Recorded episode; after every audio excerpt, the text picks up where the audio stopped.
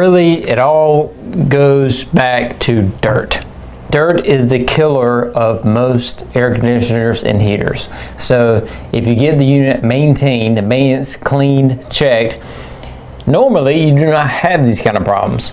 Uh, if you do not, then it's a whole big process because the motor moves the air, the more you don't change the filter, the more dirt gets on the motor, the harder it has to work, the more energy it uses, and then that goes out and that stops your unit from work. It all goes back to dirt. Dirt is the number one cause of the problem, so you need to make sure your unit is maintenance, maintained, clean, checked, heating, cooling season. Make sure it's checked before you get into that period so you know you're good to go.